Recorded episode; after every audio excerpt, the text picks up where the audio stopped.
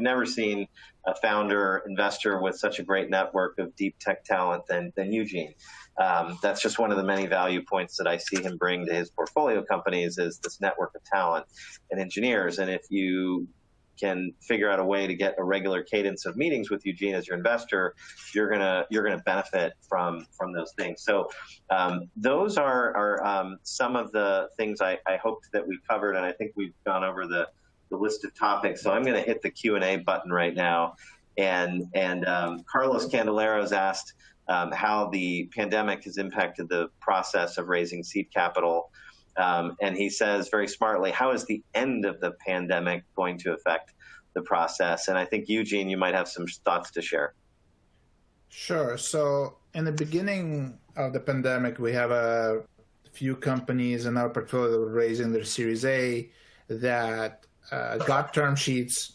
And then when everything shut down, those the investors got scared and pulled those term sheets, which is uh, not a very nice thing to do, but that was kind of the time which uh, uh, these companies uh, we helped them find uh, alternative investment and help them find extend their rounds. But in a, a few months after we saw that a lot of the investors came back to the table and started writing checks and if uh, I, I, believe that currently it's fairly easy to get access to the VCs and to present uh, your uh, company. Just like Louis said, most of them are working from home and uh, are not traveling, so their time there's more time, but at the same time, we do get a lot of inbounds uh, that we have to go through or our team has to go through.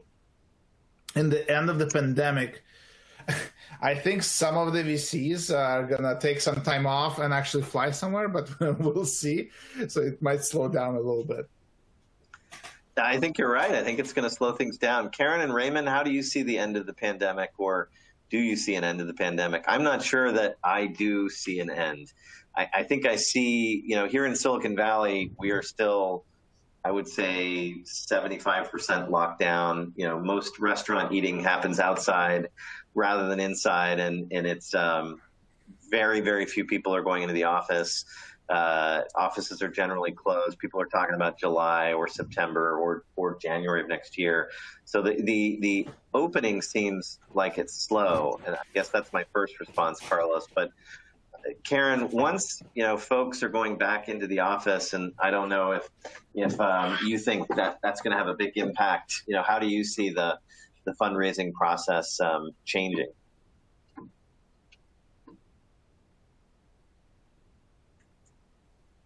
Karen, are you there? I'm going to flip that over to Raymond. Oh, sorry about that. That was uh, that was my bad. Um, I, I, think it's the question of the year. You know, what's going to happen over the next couple of months? We hope that there was a, a, lag in companies being founded due to the pandemic. In other words, they had more time on their hands, as as Bret did, and decided it was a good time to get something started. So we hope that that same lag will carry us into the months following, you know, quote unquote, the end of the pandemic, so that there is a, a continued influx of uh, of new companies and new founders, and uh, we know that there's there's capital to go around. So looking forward to lots of new ideas as and as the as the transition continues. Uh, I personally am vaccinated and heading back out onto the road. I'm I'm doing a little road show to uh, to Austin, Texas, um, and to Miami because I think there's there's something that says like if you haven't yet been to Miami, you're not a real VC. I'm not sure, but um, I'm going to make that road trip and find out. I'll let you know. It's Karen, I have this theory that all the VCs there just moved there for tax purposes, but none of the startups did. But I, I don't know. please tell me when you. Please write me a postcard, old school, and I mean old school, uh, one that goes in the post. Um, Raymond, how do you see the end of the pandemic, or do you?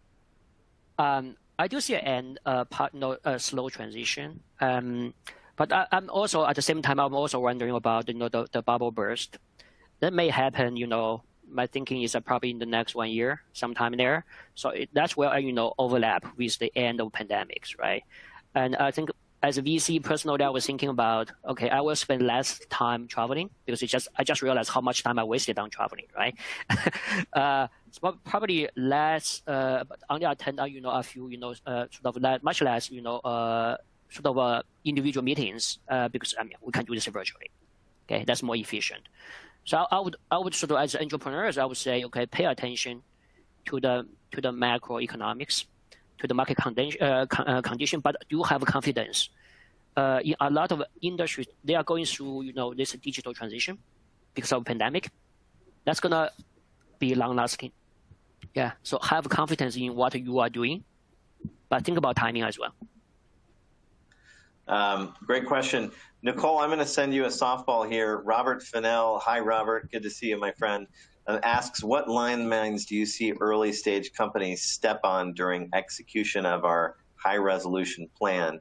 And I think this is a softball for you to share just two or three funny war stories of um, well executed plans gone wrong because of a legal problem.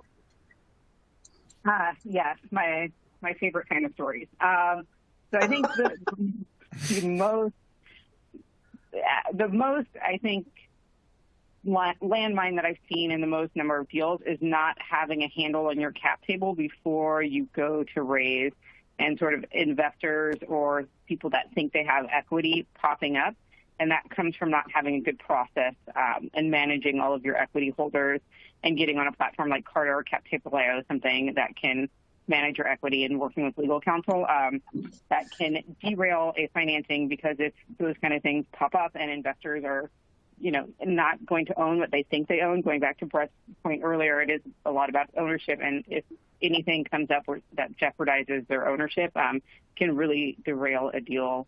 So just getting a handle around that, um, I think it's been the number one issue. And then of course IP issues, making sure that the company owns IP and not people uh, and founders out there. So we don't want any IP in individual founders' names. We want it all at the company level, that's a, that's a really important part, uh, our point as well, that we see come up a lot. Uh, thank you, Nicole. Um, that cap table one is just the best. I, I can't tell you the number of founders that, that make promises to to employees and, and even offer me shares. And I have to say, no, no. And if you're offering me shares, geez, I can't imagine who else you've done this to. Please stop. You know, shares are only offered uh, in writing uh, and, and, after they've been approved by the board. Um, uh, another great question for you, Bret, is tell us about the accelerator process. How can you be of importance to a pre-seed company in preparing for the next round? And thank you, Ed well, Yeah, so I think the short answer, two short answers. One is that a good accelerator will help get you ready for investor discussions. In other words, have all the stuff that one should have to have done your homework and be ready to have discussions with investors. And then the other is that a good accelerator program should help make introductions for you to targeted investors who may be, re- may be relevant. Um, thank you, uh, Bret. Um, I, I, see another really good question, and I'll, I'll put this over to you, Eugene. Um, how do investors in the conversation feel about multiple safes in a cap table, or said differently, uh, coming out to do another seed round after a pre-seed round, and both are safe. Um, and so maybe there's just a step up in the the, the cap and valuation, or a step down. Uh, maybe there's a, a, uh, a difference in the in the discount. Um, do you, how do you feel about investing in a safe uh, upon a safe? Do you care? So we've done it multiple times. It's now becoming more of a norm. So a lot of companies are now skipping the traditional seed round and understand because there's legal fees and doing a full traditional priced seed round. So they do safes at different price points and then they all convert in Series A. Uh, I give you two to one ratio. So basically, you, inv- you invest a dollar and the first safe, and you have to invest two dollars in the second safe on the on the higher valuation at some of the hot companies. So we've seen many different things nowadays in that. Uh, but if you love the company uh, and uh, this is something that you really want to be part of, then we do those safes.